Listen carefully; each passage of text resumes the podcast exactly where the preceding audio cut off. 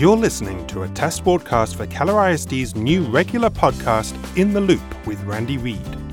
During each edition, Keller ISD Superintendent Randy Reed will inform listeners on current happenings in the school district, as well as reflect personally on his experiences and observations as his journey as Keller ISD's new superintendent progresses.